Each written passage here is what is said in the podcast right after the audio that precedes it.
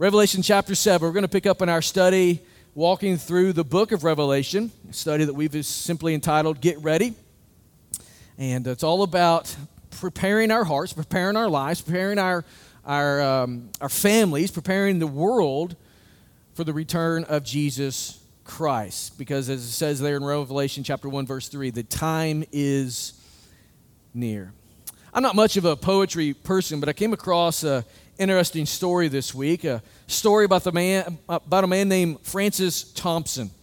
Francis Thompson had a uh, rough several years as he kind of got started all the way up into his mid 20s, if not early 30s, was nothing more than downward spiral in his life. It landed him on the streets of 19th century London. Landed him there as nothing more than a useless vagabond. He was an opium addict. He was a starving derelict, but there in his, uh, in his debauchery, there in his, his terrible life and, and, and just really making nothing of himself, God finally caught him. Francis Thompson was the son of a doctor. He started out with incredible pot- potential. His father sent him to, to study for the priesthood, and, and then he went and studied at another university for, to, be, to become a doctor. He studied medicine, but he failed at both of those professions and became nothing more than a squanderer, running from responsibility, running from his family, and running from God. Eventually, this prodigal hit rock bottom wandering the back alleys of London. He was hungry, he had no friends, and he was addicted to drugs. He wore tattered clothes, his shoes were broken, he barely survived by selling matches and newspapers. But still, God did not give up in his relentless chase after this young man's soul. A ray of hope came his way when Thompson began to write poetry.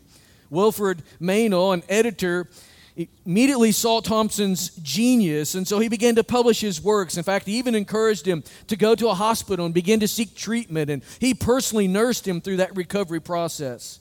This marked a spiritual turnaround in Thompson's life.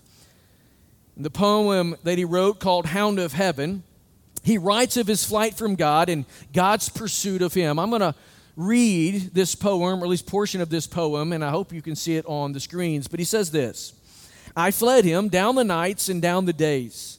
I fled him down the arches of the years. I fled him down the labyrinthine ways of my own mind and in the midst of tears.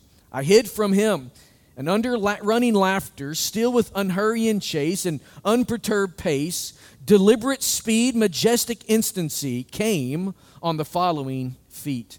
And a voice above their beat, Not shelters thee who will not shelter me. Now, if we were to take that last line and maybe bring it over into 21st century English, it would say something like this Nothing shelters you when you don't shelter me. Think about that for a moment. See, the natural and the first response of man to the lordship of Jesus Christ is rejection. And yet, at the same time as man in his sinfulness rejects God, we're seeking something and someone to shelter us. And yet, our first response is nothing more than rejection. It's rebellion. It's a refusal to bow this, and, and surrender to the Lord, to surrender and to bow the knee. Thompson's story sounds a whole lot like many stories. It sounds a lot like the Apostle Paul's story. You probably know the Apostle Paul's story. He was a Pharisee. He grew up very zealous for the law. He grew up a, a, lover for the Old Testament and the teachings of the law. And he rejected Jesus. He rejected the followers of Jesus. And, and so he re- re- rejected the authority of Jesus. He refused to surrender to his lordship. In fact, he was so committed in his rebellion that he chased down the disciples of Christ and imprisoned them. And the Bible even tells us in Acts chapter 7 that when they went to stone Stephen, he was there watching over the robes, the cloaks. He refused to bow his knee and instead was committed to standing and shaking his proverbial fist in the face of God. That's who Saul of Tarsus was before he became Paul the apostle. See, he was so committed to his agenda, at least until the Lord met him. He was committed to standing against God until he was standing there on the Damascus Road. And in that moment, he found himself on the ground in surrender before Jesus Christ. I love that passage there in Acts chapter 9, verses 4 and 5, where when Jesus begins to speak, Paul is, Saul of Tarsus at t- that time, is on his face there in the dust, and he speaks to Jesus and he calls him Lord. Paul surrender on that day there on the ground placed him on his feet. That's what happens. I believe that's what we're going to see in this text this morning is that when we begin to surrender ourselves to the Lord, he lifts us up and allows us to stand. It was true for Paul in his life. It enabled him to stand in the face of whatever came against him in his life. You read through the book of Acts and you see the story of Paul and you see the ministry of Paul and you see his travelings and, and all the things he did for the Lord and with the Lord. You see him standing always in the face of incredible and intense adversaries. People who wanted to take him out, people who wanted to kill him, people who wanted to beat him and often did. And yet he was untouchable. Paul became an untouchable man by earthly powers. And here's what I mean by that his accusers, his persecutors, those who would seek to do him harm, would say things like this Paul, you better hush up about Jesus or we're going to kill you. And the typical person would hear that and would probably begin to hush up a little bit, would begin to quiet down, wouldn't be so outward and so forceful in their words. But for Paul, he would simply look at that and hear that statement and say, Great, to die is gain.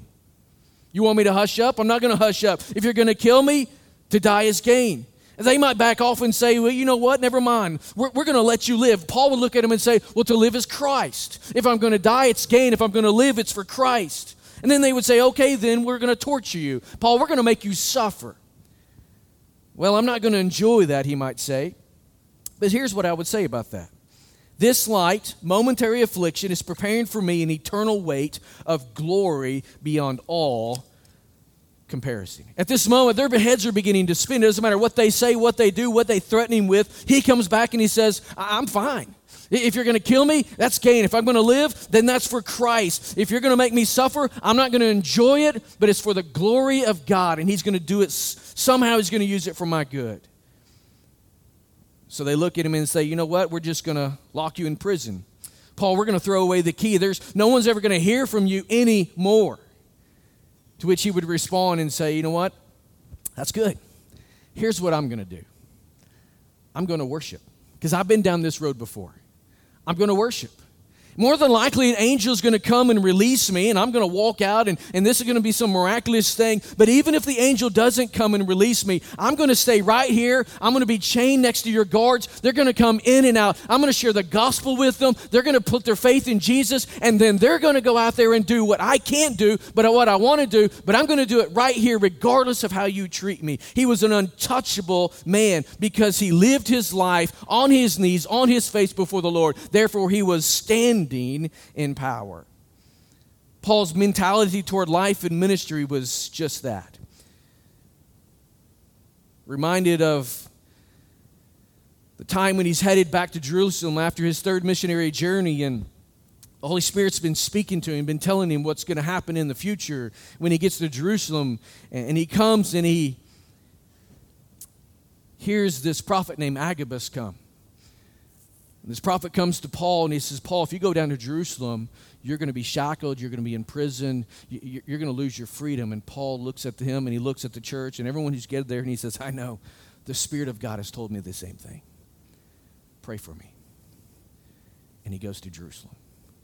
Most of us, if we heard a, a, statement like that, if somebody with some sort of prophetic uh, ability and came to us and says, The Lord has told me that if you go to do such and such, or if you go to such and such place, this is what's going to happen for you. It's not going to be good. You're going to be in prison. You may even be killed. Most of us, if we heard that, we would say, I'm going to change my route. I'm going to change my itinerary. I'm going to change my agenda when I get there. I'm going to do something to get out of the hardship that's facing me. But that was not the case for Paul. He simply says, Pray for me, and then heads right into the fire. As we come to chapter 7 here in the book of Revelation, we find the church standing in the midst of God's judgment.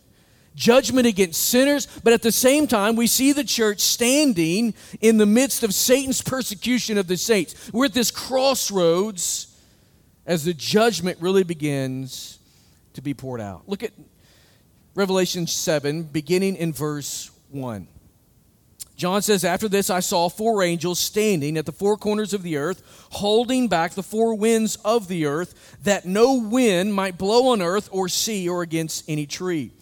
Then I saw another angel ascending from the rising of the sun with the seal of the living God. And he called with a loud voice to the four angels who had been given power to harm earth and sea, saying, Do not harm the earth or the sea or the trees until we have sealed the servants of our God on their foreheads. And I heard the number of the sealed 144,000, sealed from every tribe of the sons of Israel. 12,000 from the tribe of Judah were sealed, 12,000 from the tribe of Reuben, 12,000 from the tribe of Gad, 12,000 from the tribe of Asher, 12,000 from the tribe of Naphtali, 12,000 from the tribe of Manasseh, 12,000 from the tribe of Simeon, 12,000 from the tribe of Levi, 12,000 from the tribe of Issachar, 12,000 from the tribe of Zebulun, 12,000 from the tribe of Joseph, 12,000 from the tribe of Benjamin were sealed. Verse 9 After this I looked, and behold, a great multitude that no one could, um, could number, from every nation, from all tribes and peoples and languages, standing before the throne and before the Lamb, clothed in white robes with palm branches in their hands, and crying out with a loud voice Salvation belongs to our God who sits on the throne and to the Lamb. And all the angels were standing around the throne and around the elders and the four living creatures, and they fell on their faces before the throne and worshiped God, saying, Amen. Blessing and glory and wisdom and thanksgiving and honor and power and might be to our God forever and ever. Amen. Then one of the elders addressed me, saying, Who are these clothed in white robes, and from where have they come? I said to him, Sir, you know. And he said to me, These are the ones coming out of the great tribulation. They have washed their robes and made them white in the blood of the Lamb. Therefore, they are before the throne of God and serve him day and night in his temple. And he who sits on the throne will shelter them with his presence. They shall hunger no more, neither thirst any more. The sun shall not strike them, nor any scorching heat. For the Lamb in the midst of the throne will be their shepherd, and he will guide them to springs of living water, and God will wipe away every tear from their eyes. What we find here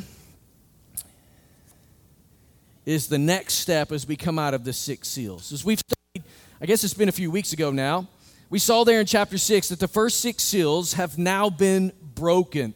We studied there and learned that those six seals, and, moving into the seventh seal, which actually opens up and unrolls the scroll and brings everything into its its, uh, into its time.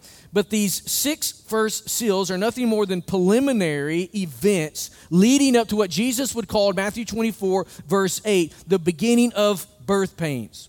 And so now as we come and, and move closer to the seventh seal, we're going to see that the scroll is going to be open and the story of the end itself is unveiled. And so, as we think about that, the eschaton or the end time is a very complex series of events. And so, as we continue to move forward in Revelation, you need to always come in here with your plow set a little bit lower. It's going to get weighty this morning. It's going to get weighty as we drudged on through these texts. And so I just want you to stay with me. I'm trying to not get you lost in the minutiae of all that's going on, but there's a lot of different things. This is a complex series of events, which are going to include several things. They're going to include the culmination of the struggle between the people of God and the satanically inspired Antichrist. It's going to involve the outpouring of God's wrath upon the Antichrist and all of those who support him. It's going to involve the full deliverance of, and salvation of God's people in the kingdom of God. So you've got all the things going on here. You've got God judging men who have continued to rebel against him, God judging Satan and the demonic powers, as well as in all of this, the salvation of God bringing or coming to a full culmination, that salvation is fully being realized and actualized in the lives of believers. So here we find in chapter 7 what we might call a parenthesis or an interlude between the sixth and seventh, seventh seals. It's a stylistic feature, if you will, of that's going to be repeated as we move into the trumpet series. There in chapter 10, verse 1 through 11, 13, we see this same sort of interlude or parenthesis as it's going to give us a pause between these judgments. You say, why is there a pause? What's this whole purpose?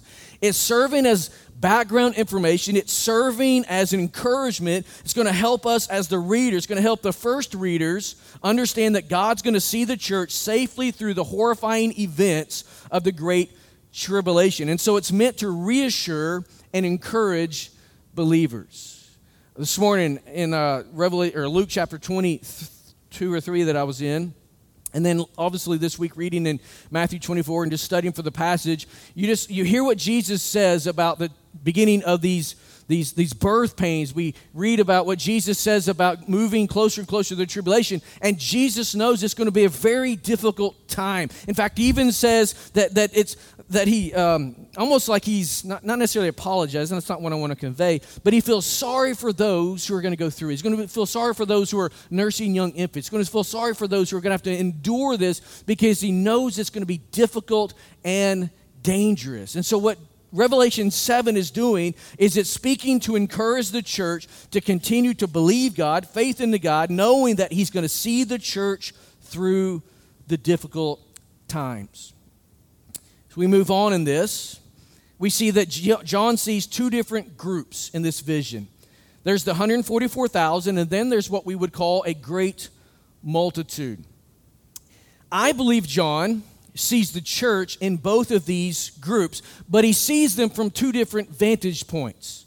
Uh, prior to the trumpet judgments, which are coming, the last generation of believers is sealed so as to be saved from the destruction coming upon the earth, and they're going to be brought safely into the heavenly kingdom. And so this is seen in the sealing of the 144,000.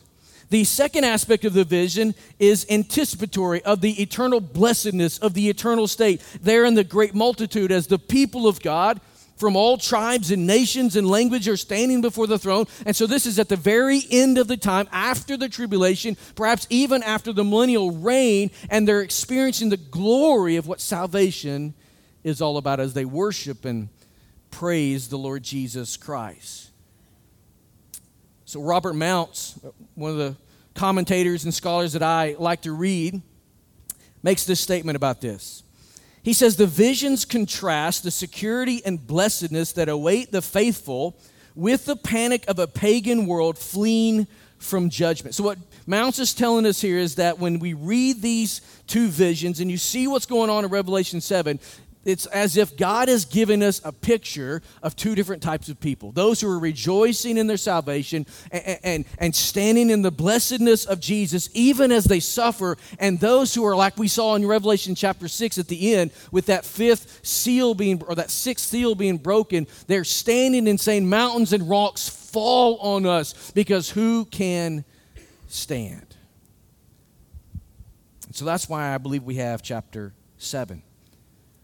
The great question that they're posing there is who can stand? Who can stand in the face of God's judgment? Who can stand in the face of God's holiness and his righteousness as he rains down our just penalty upon ourselves? Who can stand? The question then is met with a response. As we move into chapter 7, coming out of 617, the response is we see four angels standing at the four corners of the earth and they're holding back the four winds of the earth.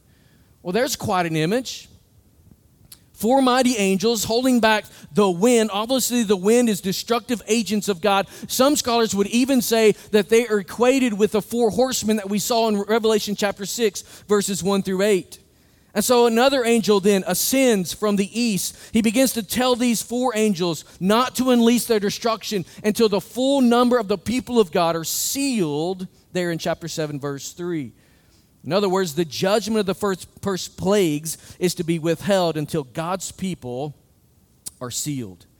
You say, what's the big deal about a seal? What is a seal? Well, a seal is a sign of ownership, and ownership equates protection, right? If our kids are in danger, what or who steps in and protects them? We do. Why? Because we're their parents. We, I guess, in a sense, own them. I try to tell my kids all the time, I own you and I own everything you own right? They don't like that very well. You know, they think that's uh, uh, obsessive or maybe oppressive, I guess, but in reality, it's the truth. They're my kids, and I will and I do protect them. As we think about what the seal is, it's a sign of ownership, it's a sign of protection. And God is the God who will protect his sealed people from the wrath that he's going to pour out on sinful humanity and sin itself. God's going to protect his people. This protection is clearly seen after the sounding of the fifth trumpet. If we were to go to Revelation 9 4, we see there that the angel is told to hold back and not, not afflict the people of God, not to afflict the ones with the seal of God upon their foreheads, but only to afflict those who do not have the seal of God upon them. And so, if you've studied your Bible much at all and you've read through the Exodus account, what God is doing here in the Revelation judgments is reminiscent of what we read of the 10 plagues in the land of Egypt where the people of God are protected from the God from God's wrath and judgment that's being poured out on Egypt. It doesn't hit the land that the Israelites are in. It doesn't affect them personally, even though the overtones from the Egyptians affects them. But it, God's wrath doesn't protect doesn't affect them, and that's exactly what's happening in the judgments in Revelation.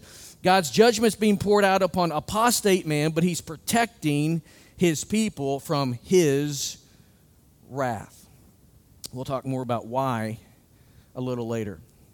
Next, as we continue to walk through this text, John hears the number, and the number is 144,000. He hears this number of 144,000 people. He doesn't see them as we read, he hears of them. And then we saw that there's 12,000 from each of the tribes that are listed. Now, there's a couple ways for us to interpret and understand what John hears. This could be a literal reference to the nation of Israel. Probably most of you would, would interpret it from this perspective. You, you've read it. it. Obviously, it says Israel. It just makes sense that this was the natural progression, perhaps, for you to understand and to um, fully grasp what, what's being conveyed here. Those who would understand the vision this way believe that there are literal Jews that God elects and God redeems as the great tribulation begins. Many who would hold this viewpoint would say that the church has already been raptured, so there's no believers on the earth at this point. They're in heaven at the marriage supper of the Lamb. They're hanging out with Jesus. They're enjoying the bliss of being a saved, born again follower of Jesus Christ. And so God elects and God redeems 144,000 Jews, and they become his witnesses before sinners as well as before Antichrist, and thus they suffer and endure martyrdom at the hands of those who hate God. I have complete and utter respect for this interpretation, but I personally do not hold that interpretation of what the 144,000 represent. Instead, I agree with scholars such as Mounce and Ladd and Beale and Tom Schreiner at Southern Seminary who see the 144,000 as symbolic and representing all believers. And so I'm going to give you seven reasons why. This is why I told you earlier. You got to set your plow a little bit deeper this morning. If you're a guest and you're like, this is your first time to be at Red Lane, maybe your first time to be at church, and you're like, I don't know about this. I'm lost already. Just, just stick with me, all right? I promise I'll do my best to bring it back to the end. But I think it's important that you hear some of this, right? So here's a, a seven reason. I'm going to pull these from Tom Schreiner, who was one of my professors in seminaries a eon ago. He says this First of all, the first reason why we should we should understand the 144,000 as symbolic representing all Christians is this. It's the way chapter 6 ends. See, it ends with a question in the face of God's wrath who can stand? Remember what's going on there. The, the, the, generals and, the, and the, the rich, the poor, the wise, the unwise, the educated, the uneducated, everyone who's not in relationship with Jesus is experiencing this judgment of the sixth seal. And rather than bow their knees before God, who's pouring out this judgment, they're saying, Mountains, follow me, rocks, follow me, hide me from the one who sits on the throne and the Lamb. And they utter this question Who can stand in the face of God's wrath? Chapter 7 answers the question. Those who can stand are those who have the seal of God upon them, which would represent all Christians. Here's a second reason. The 144,000 are referenced again in chapter 14, verse 3. And there, John references them as the redeemed of the earth.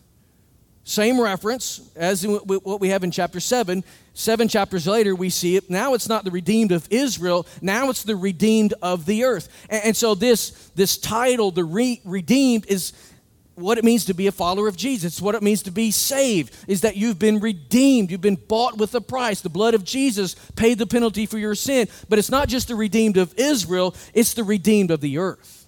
So I think that what we should see here is that the 144,000 speak of all believers. A third reason.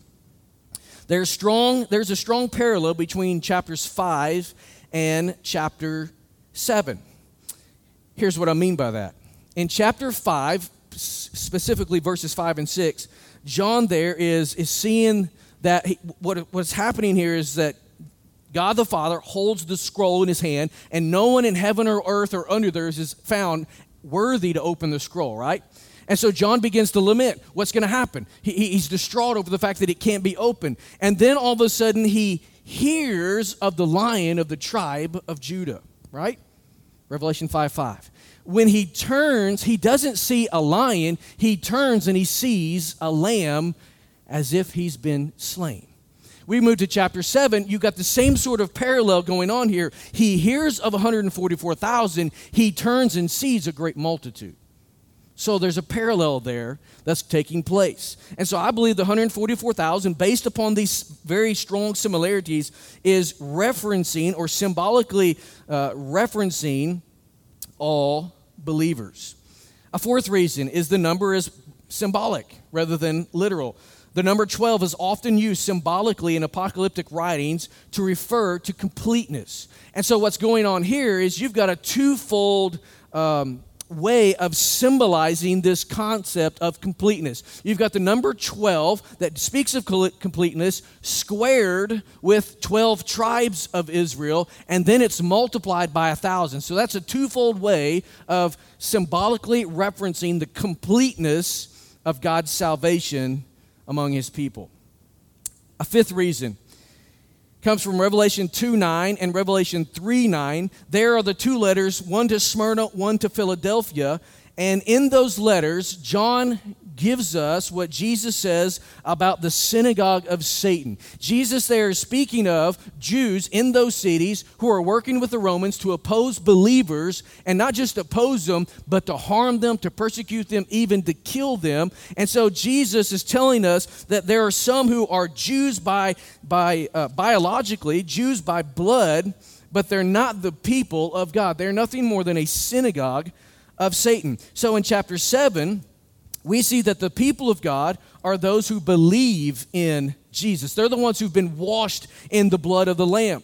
Paul would say very similar things to this. In Romans chapter 4, he would tell us that not, not all who are of Abraham are of Abraham. What does it mean by that? Not everyone who has the blood of Abraham running through their veins is a son of Abraham, not a son of faith. See, to be a person or a child of God is not about blood descent other than the blood of Christ. It's not about the kind of blood running through your veins, it's about the kind of blood that's been covering your life the blood of Jesus Christ. And so the Gentiles are redeemed by the blood of Jesus, and likewise, Jews are redeemed by the blood of Jesus. So, what we see in the New Testament is that the church is the fulfillment of the promises of Israel. It's not a rejection of Israel, it's simply the fulfillment of what Israel was meant to be Jew, Gentile, together in Christ. Quickly, let me give you a sixth and seventh reason. The list of the tribes here do not fit any other list given in the Old Testament. I think there's like 18 or more different, God, there might be 30, I don't remember exactly, but there are a lot of different lists of tribes throughout the Old Testament, and, and the way they're listed is oftentimes different. They put them in different orders, start with different ones, but the list here doesn't fit any of those, and it even omits the tribe of Dan as, as well as Ephraim, but it lists Joseph. You say, what's the big deal about that? Joseph was one of the 12 sons of Jacob, right? And the two sons that he had are often listed as tribes of Israel, and Levi is often um, pulled out because they didn't get land because they're the priests. And so Ephraim and Manasseh are usually stuck in those lists. Here, it just gives us Manasseh, and then it gives us Jacob, and it omits Dan. I don't know if that's a, a big reason, but I wouldn't read too much into it as far as, well, it's got to be from these tribes because it doesn't give us a full parameter of what those tribes or who those tribes were. And then with that, I would, I would add, it starts with the tribe of Judah, and guess who Jesus came through? The lion of the tribe of Judah. So rather than it starting with Reuben, the firstborn son, it's putting Jesus' descendants or his, his ancestors at the top, which is where salvation comes from. Lastly, the 12 tribes have been lost. When Assyria came in and conquered Israel, the northern 10 tribes, they basically wiped out their identity. And then, even those who were wiped out in the southern two tribes, the tribes of Judah and Benjamin by Babylon, they also struggled for many centuries. Well, many centuries after their coming back from exile, it seems like everything's kind of blended together. And it would be very, very difficult for Jews today to, to identify and say with certainty, this is the tribe I'm from. Now, obviously, Jesus can do anything, right? Because he says he's going to resurrect our bodies one day, and we all turn to dust, and some have been lost at sea, some have been burned. I mean, there's all kinds of things. And how's he going to resurrect our bodies? Well, he's the God who spoke everything to, existence, so he can bring it all back to, to existence. So this is not a, a really hard reason but I believe it's a reason worth noting. All right, now I know you're bored, so wake up. That's a lot. But I believe those seven reasons are, are good reasons why we should understand the 144,000. Uh, golly, symbolic. Jonathan, I told you to set that clock ahead. I should have told you to leave it where it was because I'd have a whole lot more time. All right, well, let's wait through this. I'm gonna, we're, we're about to land the plane. so, John hears of 144,000. He turns and sees a great multitude standing before the throne. Notice where who, who's standing there. It's from every nation and tribe and people and language, all standing before the throne. All this that speaking of all believers from all time, from all peoples. This new vision is set in the future, as I mentioned earlier. It's set into the future after the tribulation and now, as the people of God have entered this blessed eternal state, the reward of the perseverance in the first eight verses is experience in the reward of what we see in 9 through 17 as the redeemed of the earth declare the greatness of God in salvation and the host of heaven join them in worship. And so as John is observing all of this, one of the elders begin to ask him a question. Who are these and where have they come? And he says, "You know." And then he begins to tell them that these are the ones who've washed their robes in the blood of Jesus and they've come out of the great tribulation, which means that perhaps many of them who are standing around the throne in this picture are coming from the great tribulation. Sometimes, many times, as Christians in America, suffering is something we just can't stomach. I uh, saw a video this past week of a guy that I, I've never even heard of him. He must pastor a large church somewhere, some sort of word of faith type church, and and uh, he was literally saying uh, he was. I guess these people who invest into their ministry or whatever. And he was basically prophesying this blessing over them, saying, Since you've, you've given here and you've invested here, you're part of what we're doing to take the gospel to people. And so nothing's going to come against you. No sickness is going to come against you. He had the audacity to even say that coronavirus is not even going to touch your life because you've invested here. And I'm sitting here listening to this thinking, This is the biggest hogwash I've ever heard in my life because Christians suffer, Christians are killed. Perhaps the reason the American church is so weak today is because we've had it so easy for so long. I don't long for difficult days. I don't long for persecution. I don't long for suffering. I was praying through this this morning. I don't long for those days. I see them on the horizon. I don't want them to come, but I am grateful that when they do come, the church will be strengthened. And that's why we should not lose heart when times get tough. And I believe that's why God is giving us this chapter. He's pausing here in the midst of all that's going on. He's saying, You will and you can endure the suffering because I will stay with you. I will be with you. I will encourage you. I will strengthen you. You will have my seal upon your head. Nothing can and nothing will touch you unless I allow it. And that's true of us even today.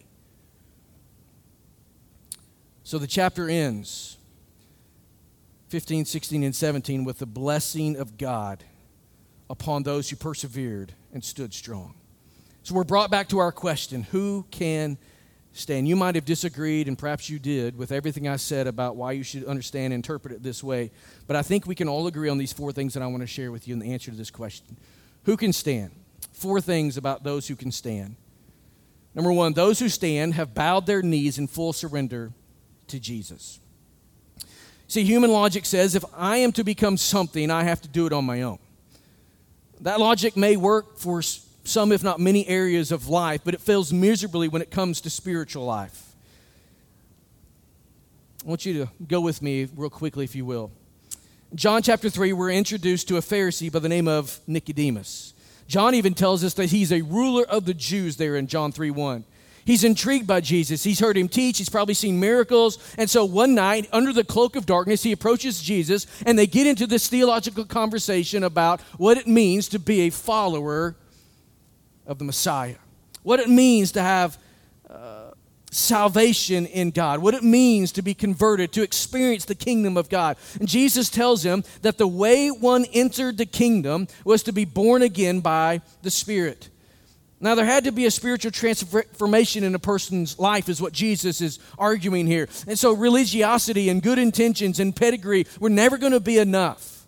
One must come to God by faith. Jesus described it a little different in John chapter 12, verse 24, when he said, There, uh, unless a grain of wheat falls into the earth and dies, it remains alone. But if it dies, if it goes down, it will bear much fruit because it's coming up. The people here in Revelation chapter 6, verse 15, who are hiding themselves from God's wrath, refuse to bow their knees and surrender. Instead, in the face of obvious destruction, they thought they could shelter themselves or at least die and get and escape the, the wrath of God. The answer to their question, who can stand, is answered here in this chapter. Those who stand are those who bow and surrender to the lordship of Christ. Number two, those who stand have been washed and made clean by the blood of the Lamb. Verse 9 John sees the great multitude standing before the throne and the Lamb. They're clothed in white robes. They're carrying palm branches, which symbolize victory. Now, sometimes we may look at this and we understand where they're coming out of. They're coming out of tribulation, they're coming out of difficulties, and we might think that the robes and the palm branches and their close proximity to the Lord is somehow been won or attained by their faithfulness. But that's not the case at all. They stand before the Lord clothed in white, and they celebrate victory not because they won it, but because the Lamb of God won it for them. They've been washed in His blood, and the great multitude are shouting with a loud voice Salvation belongs to our God who sits on the throne and to the Lamb. Believers stand before God solely because of the cleansing power of Jesus' blood that removes sin. This leads us to a third reason. Those who stand are sealed and protected from the wrath of God to come.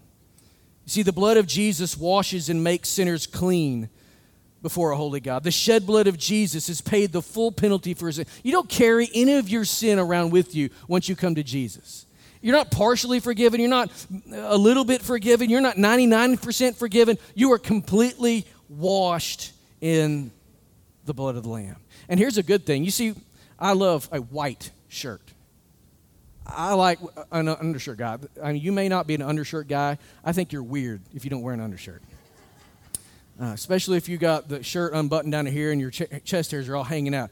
Um, if you're doing that, I'm just I'm just going to laugh at you internally. I'm not going to do it face to face, but I don't want to get punched in the eye and get another black eye. But one of the things that drives me nuts is that when you wash a white shirt enough, it no longer is white. You ever come up with that problem? Especially when you got well water, you know, right?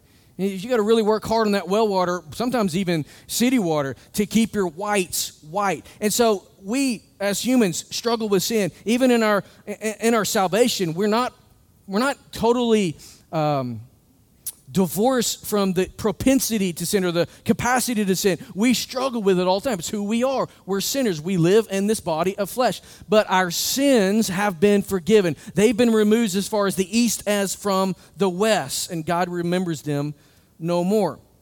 And so the redeemed now enjoy the full benefits and privileges of sonship, which involves being sealed and protected from the wrath of God upon sin. The judgments here in the eschaton are going to be brutally severe, unlike anything the world has known. For this reason, as I mentioned earlier, Jesus laments those who will have to go through it. It's going to be an intense time of suffering for believers, but suffering will not come from God's wrath. It will come from Satan's war against God's people. He's going to stand and protect you from the wrath he's pouring out on them, but rest assured, you will endure tribulation in this life, but it won't come from God. Number four, those who stand are rewarded for their faithful perseverance. The reward is the finality of their salvation. Remember, I said the great multitude is a picture into the future.